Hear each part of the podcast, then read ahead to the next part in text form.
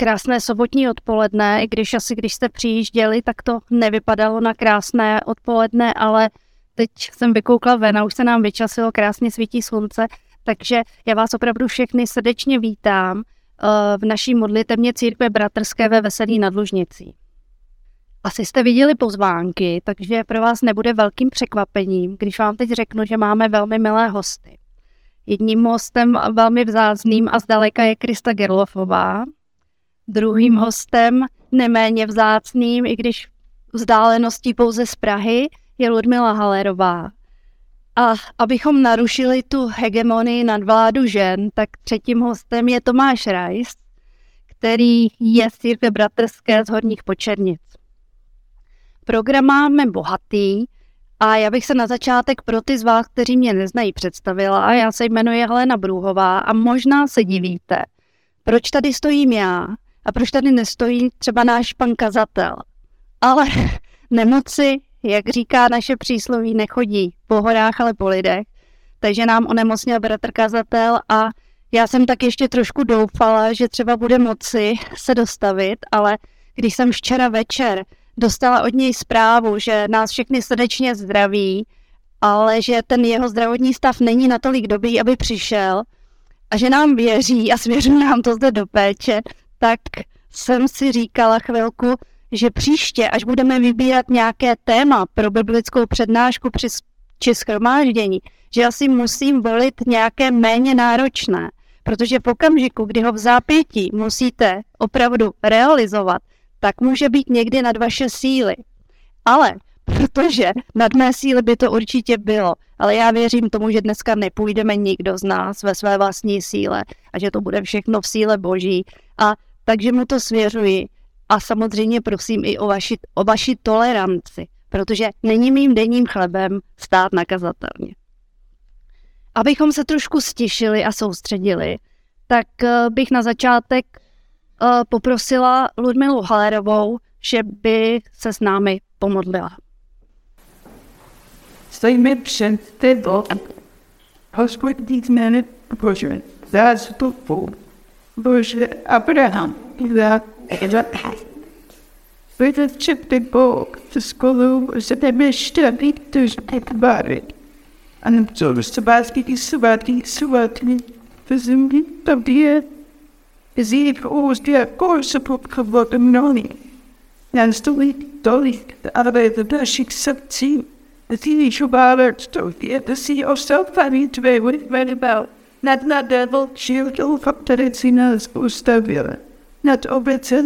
Be lowered of net da shivir of examina think in complete chuka that.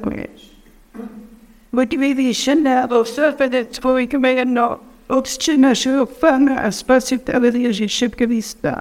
Děkuji menže skrze tvého profesí v té předdolní, že budeš se procházet princikální a budeš se dotýkat našich srdcí tak, abychom tě rozdíjen.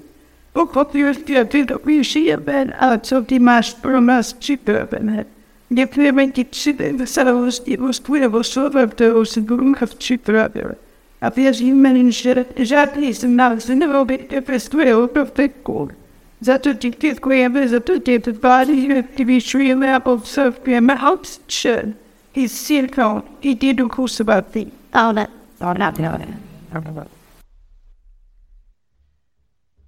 Krista Gedolfová, která za chvilku se představí a bude pokračovat ve své přednášce, eh, je žena mnoha iniciativ se svým manželem, a někteří z vás to jistě víte a budeme o tom ještě mluvit eh, v závěru našeho setkání, ale ehm, teď jenom velice krátce. Eh, jistě jste slyšeli eh, o té iniciativě vysílání, internetového vysílání a ze začátku předcházela sbírka finanční, kdy tedy v podstatě se rozhodovalo o tom, jestli se ten projekt zahájí anebo nezahájí. A protože já jsem byla velmi netrpělivá, tak ještě před ukončením té sbírky jsem psala Kristě e-mail a použila jsem takového sousloví a mám ho ráda a napsala jsem jí, uh, zda čirou náhodou neví, jestli už se do, vybralo dostatek peněz. A v okamžiku, kdy jsem eh, spustila tlačítko odeslat, mi bylo naprosto jisté, mi bylo naprosto jasné, že její odpověď bude rychlá a zřejmě v jakém duchu. A rozhodně jsem se nemýlila, protože ta odpověď přišla velmi rychle a, bylo, a stálo tam, milá Heleno, čiré náhody nejsou. Je to tak, já to vím, ale čas od času je fajn, když si to znovu uvědomíme. A mě to vedlo ke dvou věcem. Zamyslet se nad tím, že čiré náhody opravdu nejsou do důsledku a za druhé, že máme vážit vlastní slova, protože z ní budeme jednou vydávat počet. Tak i teď tady nejsme rozhodně čirou náhodou ani jakoukoliv jinou. Věříme tomu, že opravdu je to boží dár a že každý z nás jsem byl pozván či přišel s jasným záměrem. Takže já bych všem nám přála, abychom skutečně nezůstali hluší, abychom rozuměli tomu, co se dnes bude mluvit a aby nás to obohatilo. A teď zvu srdečně Kristu.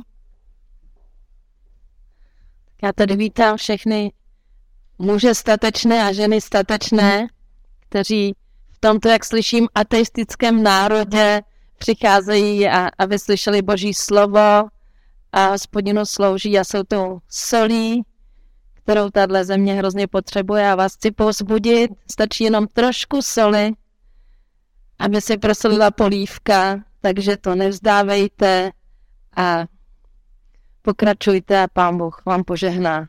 Zůstávejte, jak jsme se tady společně modlili v té písni u Ježíšových nohou a poslouchejte jeho slovo. Já vám děkuji za pozvání. Když jsem to byla před rokem přibližně, tak se zrovna v Izraeli slavil svátek letnic Shavuot a tentokrát přijíždím zase v době takových různých eh, vzpomínkových obřadů a slavností. Vy máte dlouh, dva dlouhé víkendy, jsem si šla, proto prý nebudou ta schromáždění tak navštívená. V Izraeli bude volné úterý, tam se bude slavit svátek nezávislosti, takže na letišti byl blázinec, což je spousta lidí taky ve čtvrtek odjížděla zároveň se mnou. Izraelci je, taky využili to, že budou mít volný den.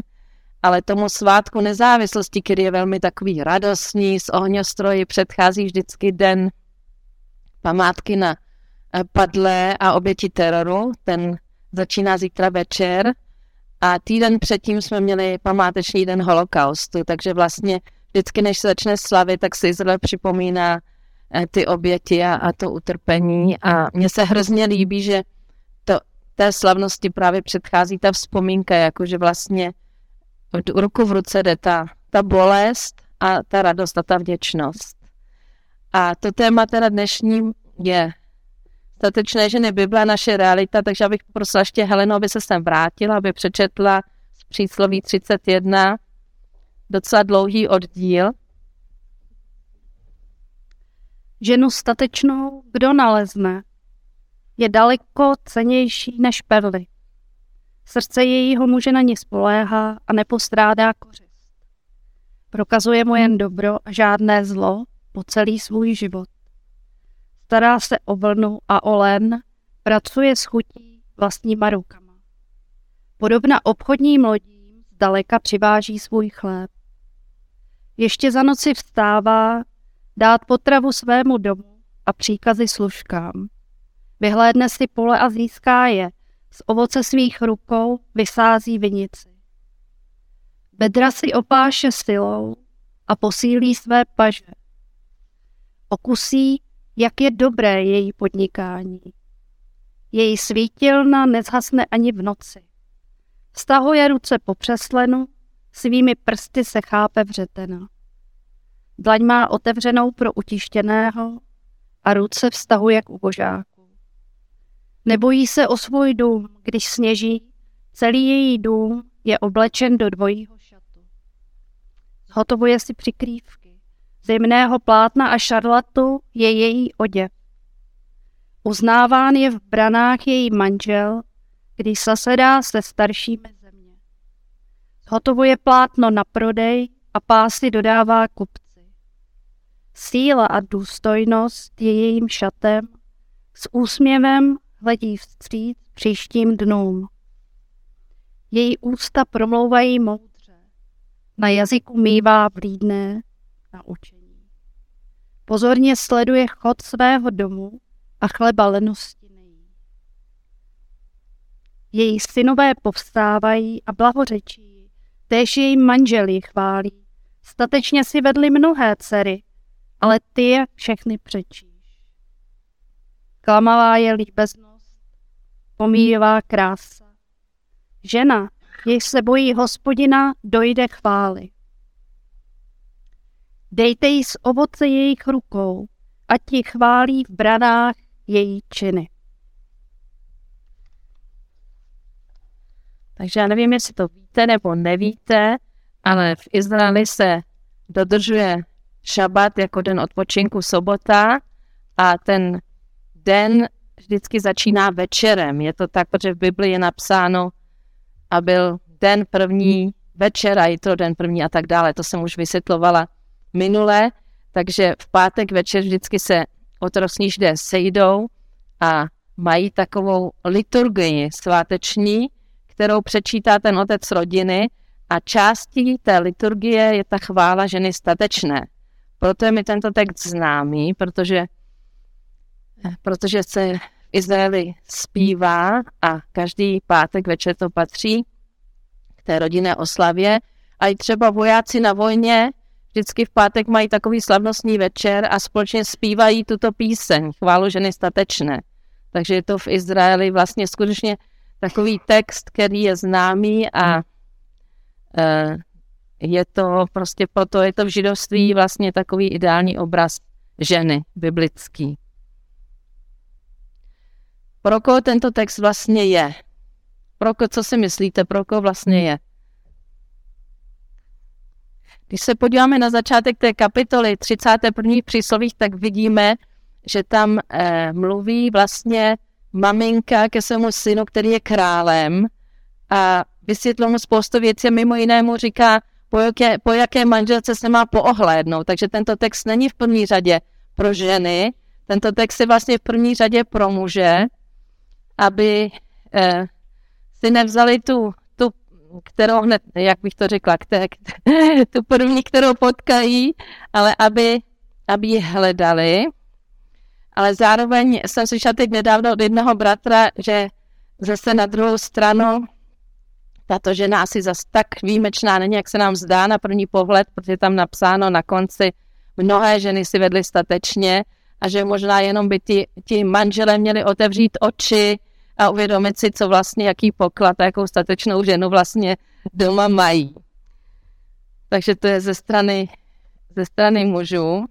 Ze strany žen na první pohled my tuto ideální osobu nemáme rády, protože se nám zdá, že prostě to zvládá tolik, že to vlastně vůbec není lidsky možné, že je tak strašně perfektní.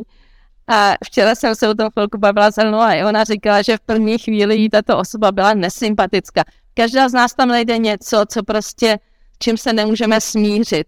Myslím, že ale měla problémy s tím, že s tím vřetenem a s tím, jo, s těma ručníma pracema. Já zase jsem říkala, kdy vlastně tahle ta osoba spí, tam je napsáno, že její lampa nehasne v noci, ani v noci, ale vstává ještě před rozbřeskem, jo, aby dala potravu a in, instrukce svému domu. Říká, kdy ona vlastně spí. A eh, Já potom ještě vysvětlím, jak jsem se nakonec já vnitřně sama s ní smířila. Ale jedna věc, o které jsem dlouho, dlouho přemýšlela, co se týče spánku, tak já vám řeknu, k jakému závěru jsem došla. Tato žena, tento ideální obraz ženy pochází odkud? Z Blízkého východu. Na Blízkém východě je horko. Tam se žije v noci. Jo? A když je největší vedro, tak je nejlepší se zalíst někam a spát. Takže já jsem došla k tomu, že tato žena spí odpoledne prostě a pracuje v noci a brzo ráno jako každý normální člověk to v tom vedru dělá. a to je hrozně důležité, když čteme Bibli jako celkově, abychom si uvědomili, že ty příběhy se neodehrávají tady, jako ne, ne, neodehrávají se ani ve Veselých nadložnicích, ani v Praze, ani v Počenicích, odehrávají se v Izraeli, odehrávají se na Blízkém východě a tam spousta věcí vypadá úplně jinak než tady. A to je jeden, jeden z důvodů, proč bychom se měli seznamovat s Izraelem. abychom si nedělali svoje vlastní představy, abychom si ten biblický text nepresovali do něčeho, eh, do svých představ, které vlastně vůbec nesedí. Ta chvála ženy statečné je jeden z poetických textů, s nimiž si dal autor velkou práci. My to v češtině nevidíme, ale ten text je seřazen podle abecedy, podle židovské a podle hebrejské abecedy od Alef do Tav, neboli česky by se řeklo od A až do Z. Jo, takže vlastně to je za prvé taková známka úplnosti. Mě to připomnělo to, co říká pan Ježíš, když říká, já jsem poslední a první, alfa i omega. Jo, že vlastně to je taková dokonalost, taková plnost a tento text opravdu vlastně ukazuje takovou plnost a kromě toho každé písmenko hebrejské abecedy má taky číselnou hodnotu. Třeba Alef znamená jedna, jednička. Jo, takže tahle ta žena je prostě jednička, ale první je pán Ježíš, takže nám to ukazuje i vlastně takový ten žebříček hodnot, jako nejdřív je pán Ježíš a pak ta manželka. Takhle by to mělo být aspoň. takže myslím, že i v to v tom je.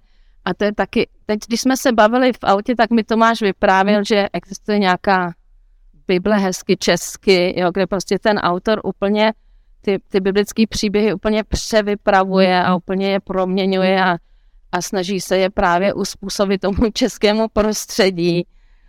A já, já jsem si uvědomila, jak je důležité, že Bůh nám dal Bibli prostě celá specifickém jazyku. Bůh nám dal Bibli v hebrejštině. Už na začátku, když dal Mojžíšovi ty desky, tak tam je dokonce napsáno, že je sám, napsal sám Bůh, že jsou napsány božím prstem a to bylo hebrejsky.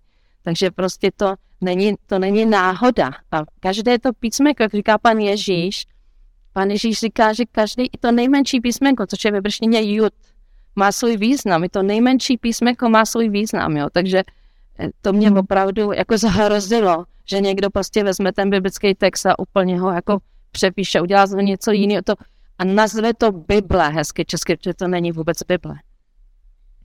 Tak to jsem se dostala někam jinam, ale já jsem říkal, že to možná trochu můžu zaktualizovat. Takže se teď vra- dá, podíváme na ten první verš. Ne, ještě vlastně jsem vám chtěla říct, že jako jsem se včera bavila s Helenou, tak jsem se taky před nějakou dobou bavila s jinou kamarádkou, která se jmenuje Simona a ptala jsem se jí, eh, co, co ona na tenhle text. A ona říká, no mně se líbí na tom textu, že ukazuje, jaké schopnosti vlastně v ženách vězí a že nepatří jen do kuchyně jak plotně. To jsou určité kruhy. Já myslím, že tady to asi není zas tak, že my jsme velice emancipované ženy v Čechách, ale v některých křesťanských kruzích je taková jakoby takový povědomí, že takhle by to mělo vypadat, takhle by měly být to rozdělené role a ženy, že patří plotně, tak já vím, že v Bibli například vaří, kdo tam vaří, pravotec Jakob. Takže jako někdy ty naše eh, takové představy, jak to musí vypadat v křesťanské rodině, jak ty role mají být rozdělené, nemusí být nutně biblické. A ona to začala tak ve své rodině, že prostě měla dojem, že ten její tatínek jakoby tu maminku jakoby omezuje a vlastně jí nedovoluje, aby ty svoje obdarov, aby ta svoje obdarování eh, prostě využila. A jak my uvidíme, že jak je důležité aby muž měl takovouhle manželku, tak stejně tak je důležité vždycky ta, ta, ta souhra jeden druhého musí podporovat, aby ty, ta jeho obdarování mohla být využita, aby se mohla rozvinout. Takže teď už jsme v tom textu. Ženu statečnou, kdo nalezne. Já jsem se chtěla podívat s vámi teda na ten výraz. Ten, ten překlad statečná se mi hodně líbí, eh, protože si myslím, že to skutečně z velké části vyjadřuje to slovo, které tam v hebrejštině je. To slovo v hebrejštině je chajil, chajil. A my máme slovo v hebrejštině, které znamená voják a to je chajal. Takže vidíte, že to chajil, to je slovo, které souvisí skutečně nějak s bojem, se statečností.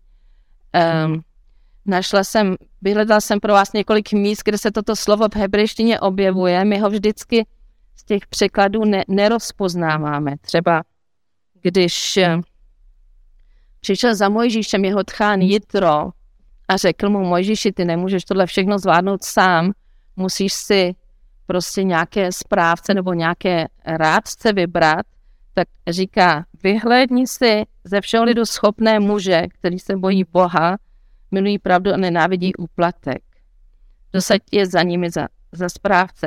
Tak to, ty schopní muži, to jsou tyhle ti muži chajil. Jo? To je to samé slovo, jako v tom v té chváli ženy statečně. Takže to znamená statečná, schopná. Tento výraz se v Bibli hlavně vyskytuje v souvislosti s muži, ale na několika místech, teda ve spojení s ženou. A co má společná, společné ta, ta žena z, té, z toho přísloví s těmito muži je tu bázeň boží, protože ti to řekl Možíšovi, že má vybrat schopné muže, který se bojí Boha. Pak jsem třeba našla v Ezechielovi 28.4, tam se ten samý výraz vyskytuje. A tam je napsáno takto, svou moudrostí a rozumností se zdomohl blahobytu. Do svých pokladnic si získal zlato a stříbro, tam je to slovo chájil, přeloženo dokonce jako blahobyt. Takže byste nikdy nepřišli z toho překladu na to, že to je to samé slovo. A pak jsem našla teda ten výraz stateční konečně v žalmu 18. ve verši 33. Bůh, který mě opásává statečností a činí mou cestu dokonalou. A v žalmu 60.13. S Bohem statečně si povedeme, on rozšlape naše protivníky.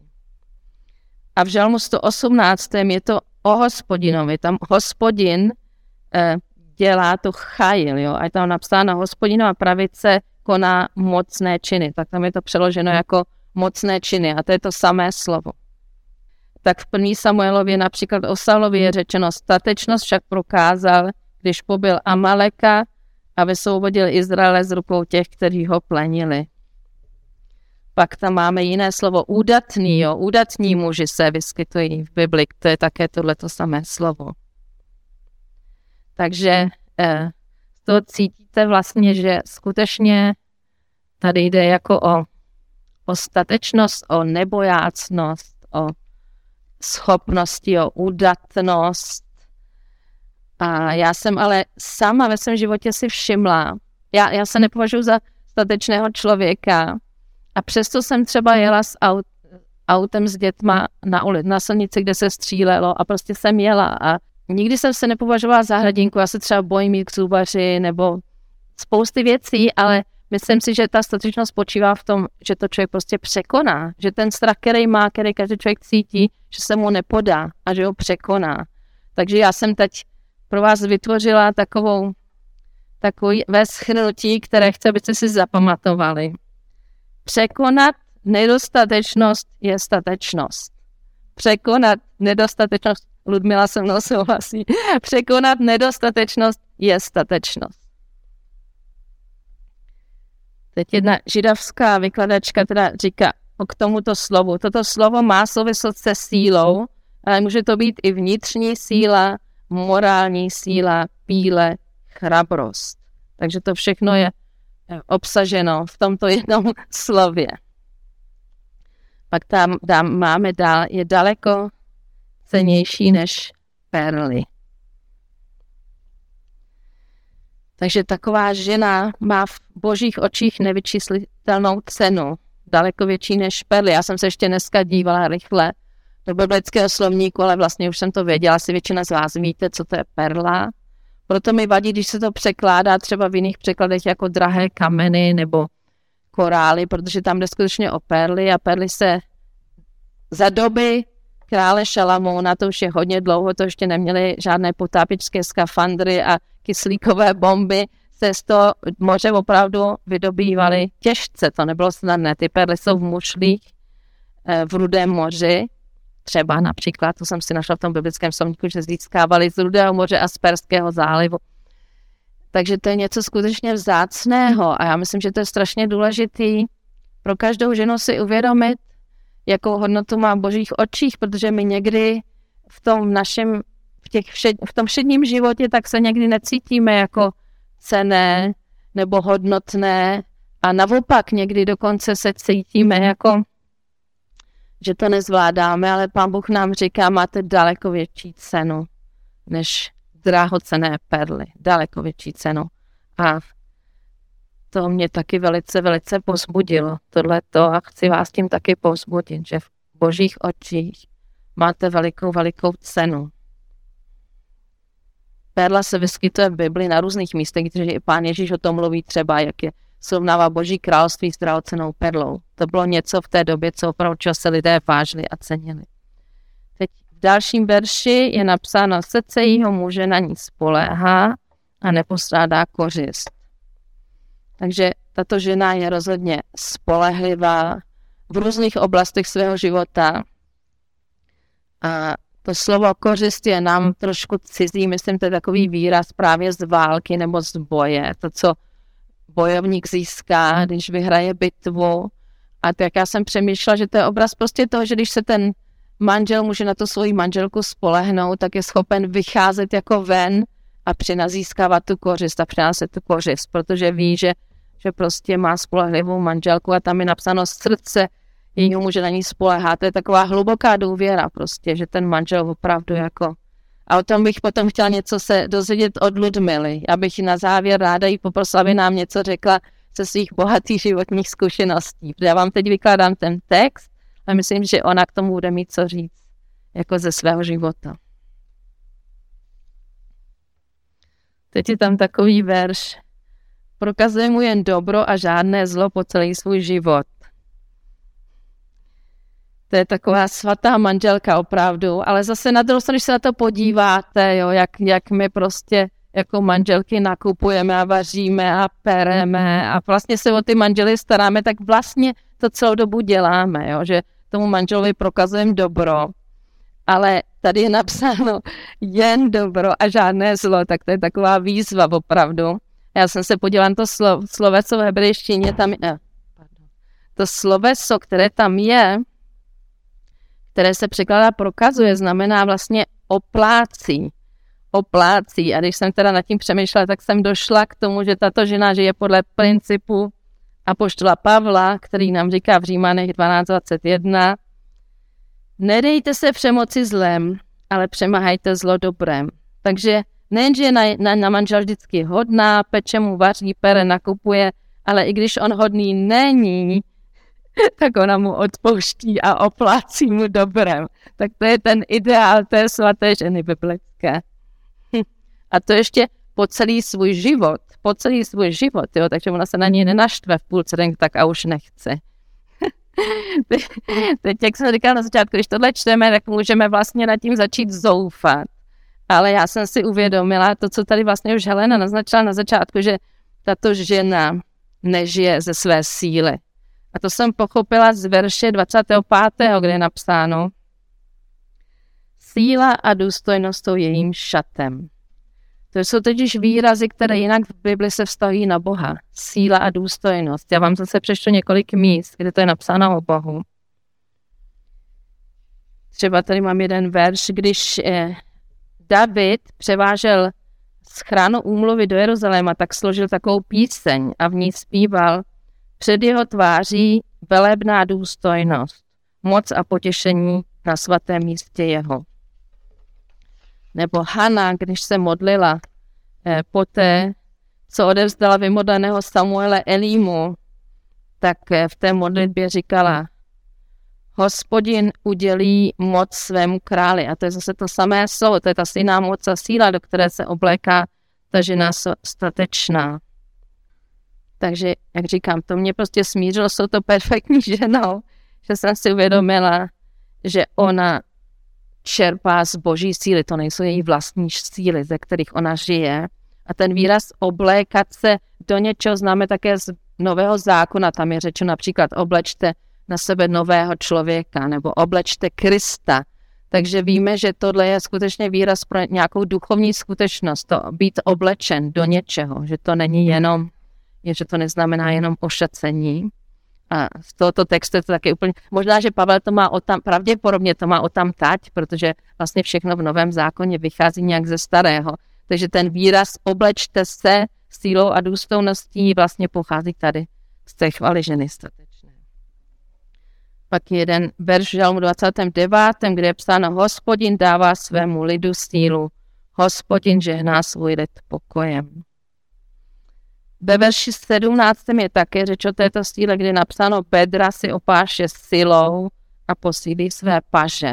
To je takový opásat si bedra, to je taky takový obraz z doby, kdy se nosili jako ty dlouhé róby, že jo, a když chtěl někdo výjít do boje nebo na cestu, tak si musel tu róbu jako opásat, aby se mu nepletla mezi nohy. Takže to je takový obraz té připravenosti, být a to také používá poštol Pavel v listu efeským, když říká, opásejte se, opásejte si Petra pravdou. Stejný obraz je, my jsme teď, vy jste nedávno slavili Velikonoce, my jsme nedávno slavili Pesach a tam je stejný obraz. Bůh říká těm Izraelcům, že mají mít připravení na cestu a říká, budete mít přepásaná bedra, opánky na nohou a hůl v ruce. Jo, tak tady jde o tu připravenost, že vlastně tato žena je vlastně by je opásaná, to znamená, že je připravená být ve službě hospodinu, jak věřím. Několik veršů je tady věnováno tématu ručních prací, zotování oděvů a tvořivé práci. A tady jsem při čtení druhé Možišovi taky narazila už dávno na verš, který ukazuje, že i takovéto schopnosti řemeslnické nebo schopnosti, co se týče ručních prací, působí duch svatý. Tam, tam šlo o to budování toho stánku umluvy a Možíš řekl Izraelcům, je to ve 2. Možíšově 35, Hleďte, hospodin povolal jménem Becalela, syna Úrýho, vnuka Chůrova z pokolení Judova. Naplnil ho božím duchem, aby měl moudrost, důvtip a znalost pro každé dílo. A uměl důvedně pracovat se zlatem, stříbrem a mědí, opracovávat kameny pro vsazování a obrábět dřevo, aby dovedl udělat každé navržené dílo. Dal mu schopnost vyučovat, jemu i oholí a, oholí a bovy, synu Achisamakovu z poklení Danova. Obdařil je dovedností zhotovat jakékoliv dílo řemeslnické, umělecké, výšivkářské, na látce purpurově fialové, nachové a karmínové a na jemném plátně i dílo tkalcovské, aby dovedli udělat jakékoliv dílo a pracovat s, s vynalézavostí. Takže, sestro Heleno, kdyby to hospodin chtěl, aby si své ruce vstáhla k tomu vřetenu, tak on by ti tu schopnost mohl dát. U mě to tak třeba bylo, když začaly ty, ty elektronické přístroje s tím dotekem, jo. Já jsem k tomu měla úplný odpor prostě, ale viděla jsem, že mi nezbyde nic jiného, než aby se to naučila.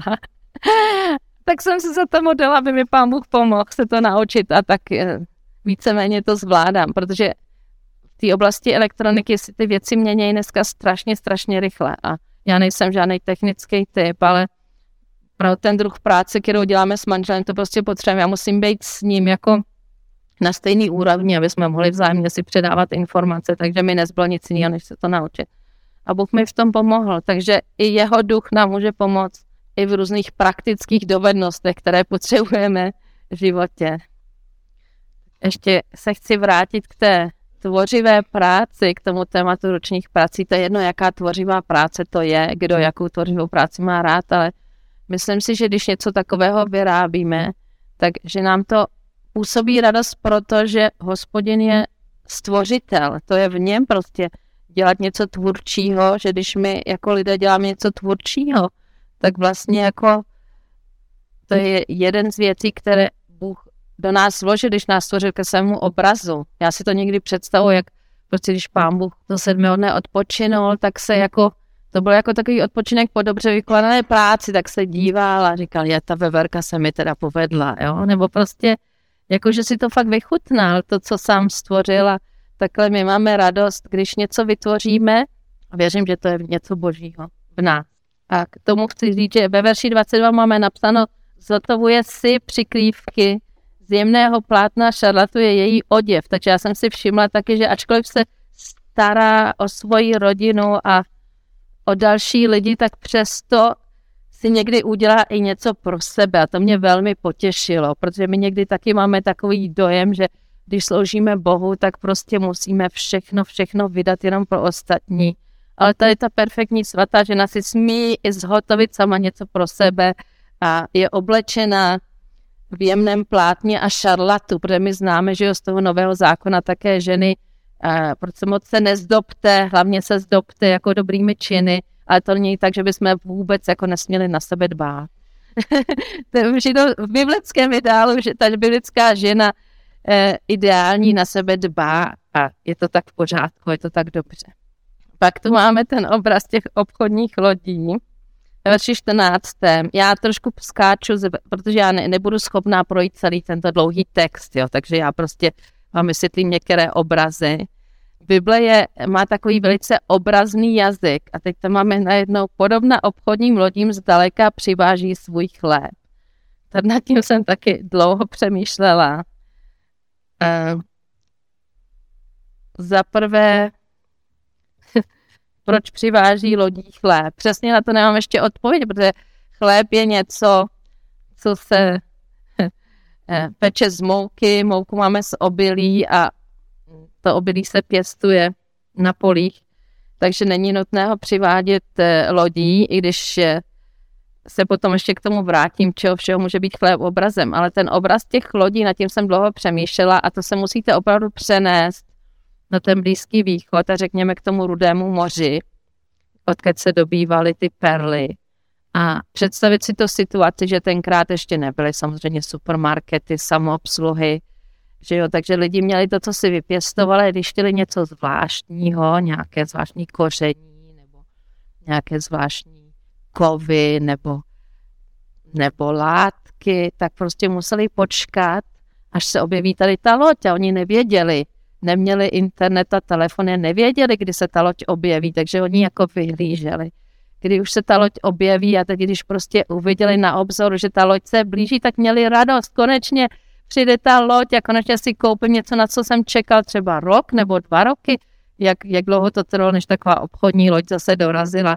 Takže já jsem došla k tomu, že tohle je obraz že toho prostě ženy, na kterou se ostatní těší, že prostě přináší něco dobrého, ať už je to, ať už teda táhne ty tašky, jo, to mě, samozřejmě v první chvíli mě napadlo po, podobná obchodním lodím zdaleka přivádí svůj chléb, tak jsem si představila ty tašky a ty plný vozejky, jo, ale pak jsem říkala, že v tom je určitě víc, že to je prostě obraz ženy, na kterou se lidi těší, ať už přináší něco dobrýho, anebo ať už přináší něco duchovního, ať už je to manželka, nebo ať je to sestřička, nebo doktorka, nebo prostě kdokoliv, prostě koho, koho lidi rádi vidějí, na koho čeká, když se objeví, tak mají z toho radost. Tak to si myslím, že ten obraz obchodní lodí, tak doufám, že si taková sestřička, na kterou se nedočkavě čeká, co nám přinese dobrého.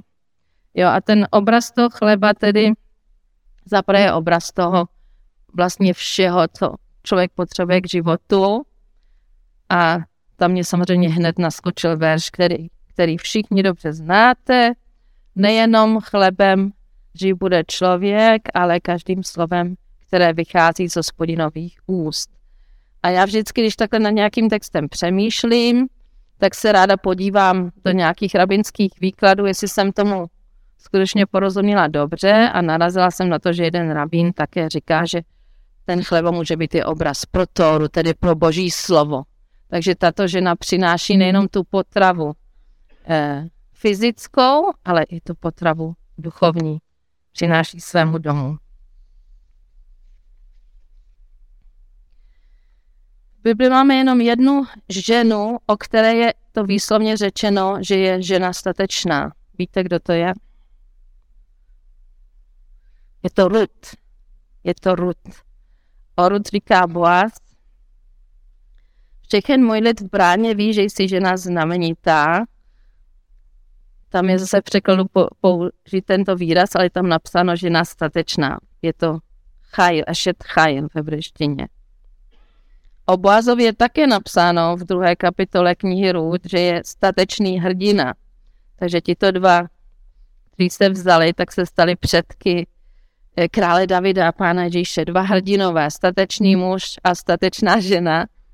A co mě obzvlášť potěšilo, že ta Ruth to víte, že to byla Moábka, jo. Tohle je ideál biblické ženy, který opěvují ortodoxní židé každý pátek večer a ona je pohanka. ona moc není židovka. Prosím. No, z prokletého národa dokonce. To je, podobný jako, to je taková podobná provokace, jako když pán Ježíš říká, eh, bylo spousta malomocných, ale Bůh uzdravil jenom námana, jo, nebo bylo spousta vdov, jako, to je taková podobná provokace trošku, že Bůh, Bůh v Bibli znovu a znovu ukazuje vlastně tomu židovskému národu, že, eh, že jeho srdce vychází k těm ostatním národům a že v nich jsou také bohabojní lidé. To je pro nás jako pozbuzení zase, pro nás, pro křesťany.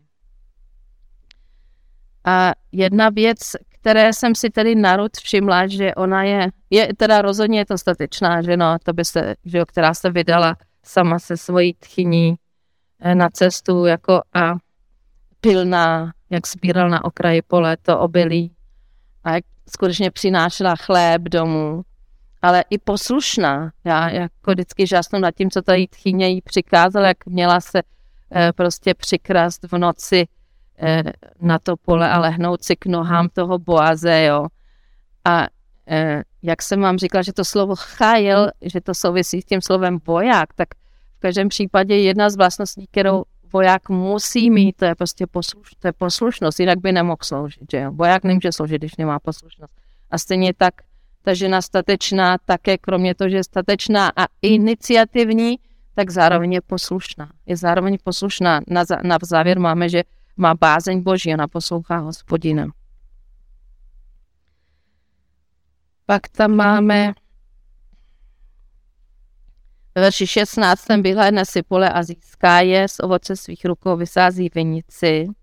Tady právě vidíme, že je, že je iniciativní, že si vyhlédne pole, já bych řekla, že prostě hledá pole své působnosti. Jo, to nemusí být, nemusí být pole ve smyslu zemědělském, to může být pole působnosti, kde prostě objeví, kde má svoje dary a to mi pak připomíná zase to podobenství o hřivnách, že ona prostě tam, kde je obdarovaná, tak to využije ve službě a to přináší ovoce. A to ovoce pak eh, vlastně patří hospodinu, protože on chce po nás, abychom mu nesli ovoce.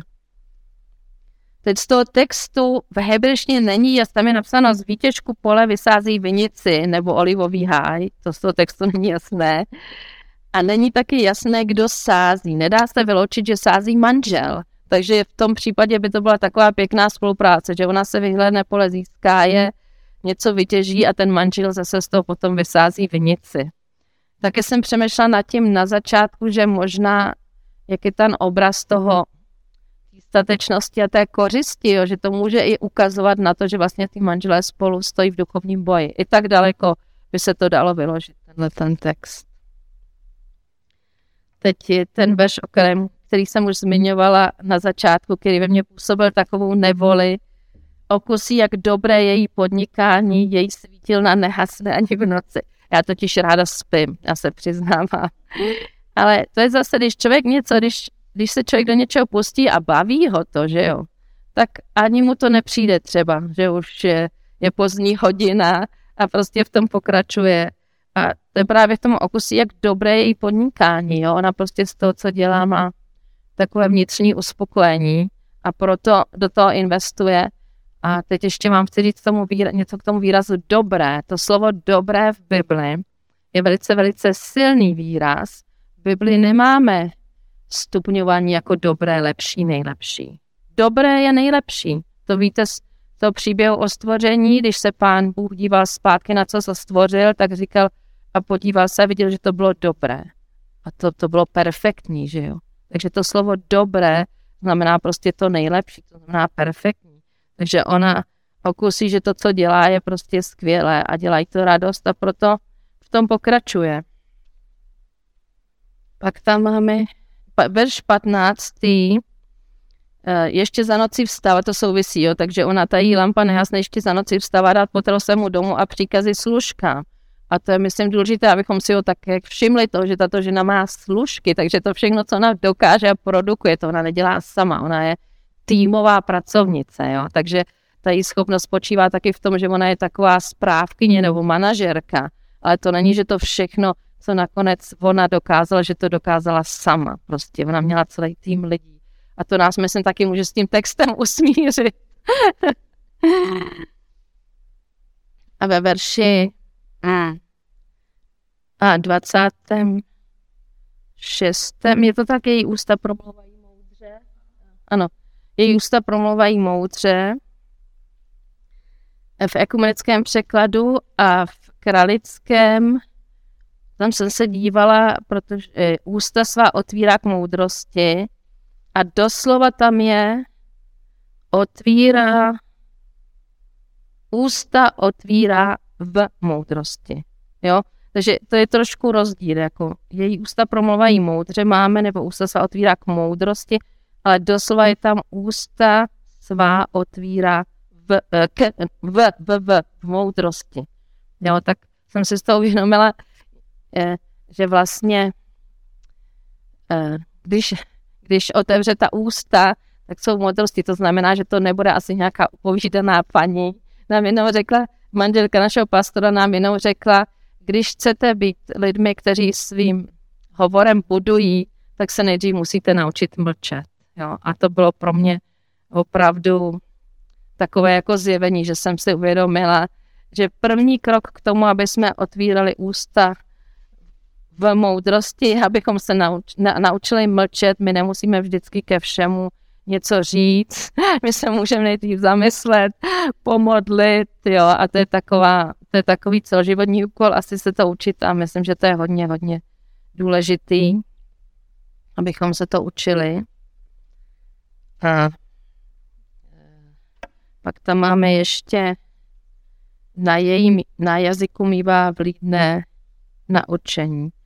A tam je právě v hebrejštině to slovo Tóra. Ona má na jazyku vlídnou nebo milostivou Tóru.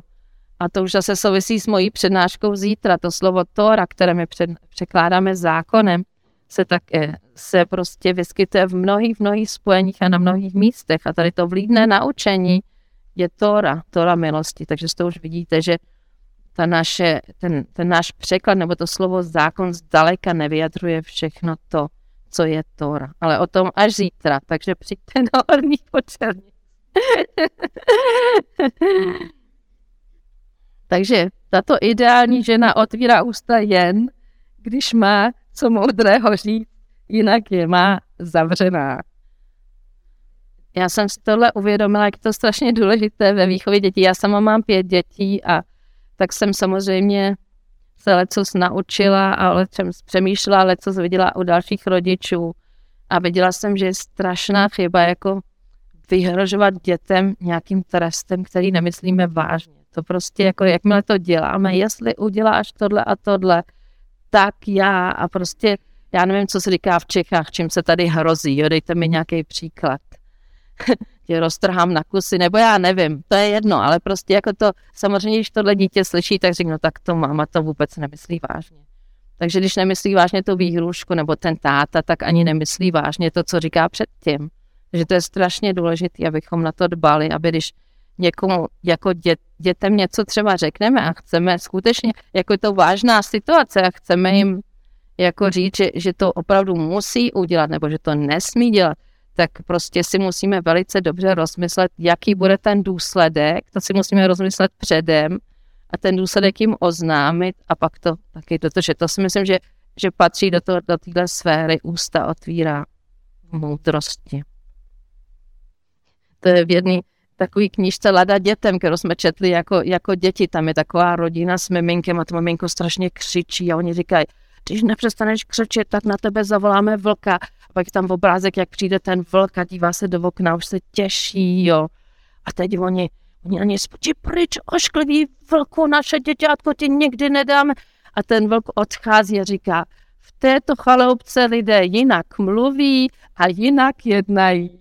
A to jako dítě utkvělo, jo. A takhle prostě my se ani neuvědomíme, neuvědomíme, kolikrát to děláme, že jinak mluvíme a jinak jednáme.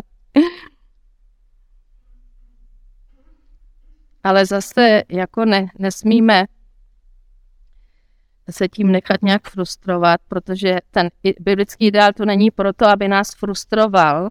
Jo, to je takový model, který nám ukazuje směr a cíl a strašně dobré je, když už si uvědomíme, tohle nedělám správně, protože jakmile si uvědomíme, že něco neděláme správně, tak se můžeme začít pracovat na tom, aby jsme to změnili a můžeme činit pokání můžeme prosit hospodina o pomoc.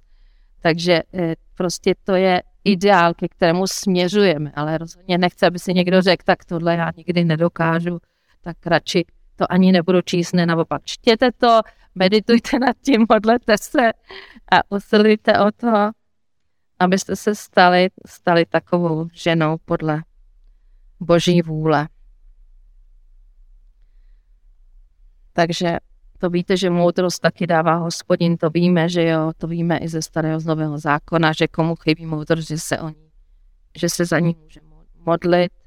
Já jsem si v poslední době znovu a znovu opakovala, co je napsáno o pánu Ježíši v Izajášovi 11, 1 až 2 je napsáno, na něm spočne duch hospodinův, duch moudrosti a rozumnosti, duch rady a bohatýrské síly, duch poznání a bázně hospodinovi. Tady to vlastně všechno máme, tady mám všechno vyčíslené. A tak jsem se za to začala modlit, pane Bože, prosím tě, dej mi tohodle ducha, ducha moudrosti a rozumnosti, ducha rady a bohatýrské síly, ducha poznání a bázně hospodinovi. To je to, co my potřebujeme. A teď ještě další stránka, takže první stránka byla, že tato žena prostě mluví jenom, když má co říct, že mluví moudře, ale zase na druhou stranu Ona se nebojí promluvit, když je potřeba. To je zase druhá stránka věci. Jo? Otvírá ústa v moudrosti. A tady, eh, když se podíváme na ty předchozí verše v té 31. kapitole toho přísloví, tak tam je napsáno otevři svá ústa za němého, při všech oddaných smrti, otevři šku ústa svá, suď spravedlivě a veď při chudého a nuzného. Takže o tom také musíme přijít, kdo jsou dneska ti němí a odaní smrti, za koho máme otevřít své ústa. A tady vám přečíst jeden verš, který se vztahuje k Izraeli a který také zpíváme ve sboru. Izeáš 42.1. Pro nebudu mlčeti a pro Jeruzalém neupokojím se, dokud nevyjde jako blesk spravedlnost jeho a spasení jeho jako pochodeň hořeti nebude. Tady jsem se dostala vlastně od, od rodinného prostředí do společenské angažovanosti, ale to všechno v tom je prostě otevři ústa moudrosti a nejen v rodině, ale otevři je i na veřejnosti. Pak tam je ten verš 23. uznávaný v branách její manžel, když zasedá se staršími země. To jde jaksi ruku v ruce. Schopná, moudrá, podporující bohabojná žena přispívá velkou měrou k manželovu úspěchu. A teď na závěr toho textu vidíme, jak důležité je vzájemné ocenění a chvála. Já jsem vám říkala, že tenhle ten text zpívají eh, otcové rodin každý pátek své manželce a všichni, vlastně celá rodina to společně zpívají i děti. A je zajímavé, že to je takový obecný popis nějaké ideální ženy, ale nakonec se jakoby obrací k ní, že tam je řečeno, mnohé ženy si vedly statečně, ale ty je všechny převyšuješ. Jakoby ten text byl už určen k tomu, aby se vlastně eh, ti, ten manžel a ty děti obrátili potom k té mamince a k té manželce. A takhle to skutečně, jako to je úžasný, když to slyšíte.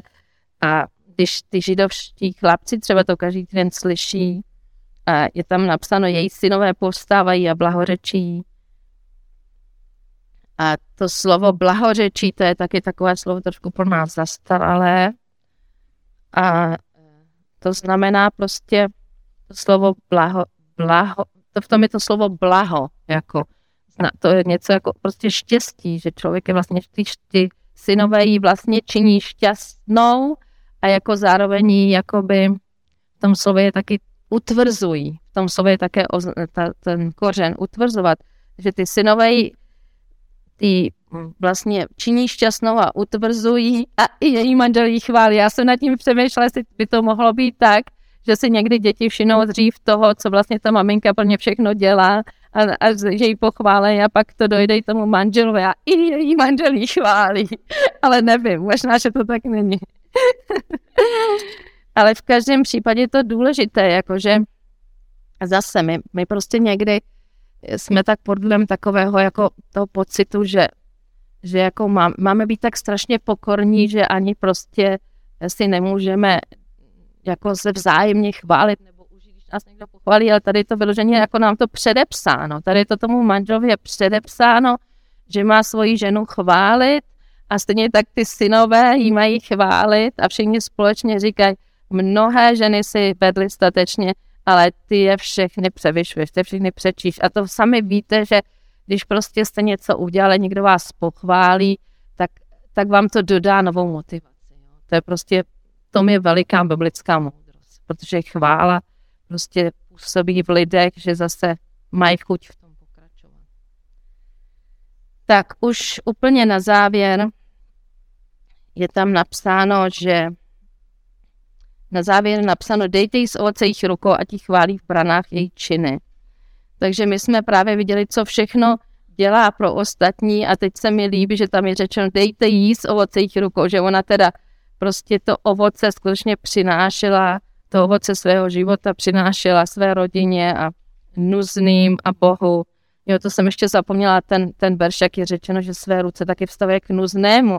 Tam je to jen tak řečeno jako mezi, jako by to tam bylo vsunuto, ale eh, jako, jako někdy ten text takový přeskakuje z tématu na téma a já jsem si říkala, takhle to vlastně v životě je, jako člověk prostě furt musí dělat různé věci a někdy by se rád soustředil na něco a najednou se tam třeba objeví někdo, kdo má nějakou potřebu, nějaký nuzný člověk a já bych třeba ráda dodělala to, co jsem zrovna začala, ale Bůh chce, abych prostě v tu chvíli eh, to svoji ruku vztáhla k tomu nuznému. Takhle to chápu z toho textu.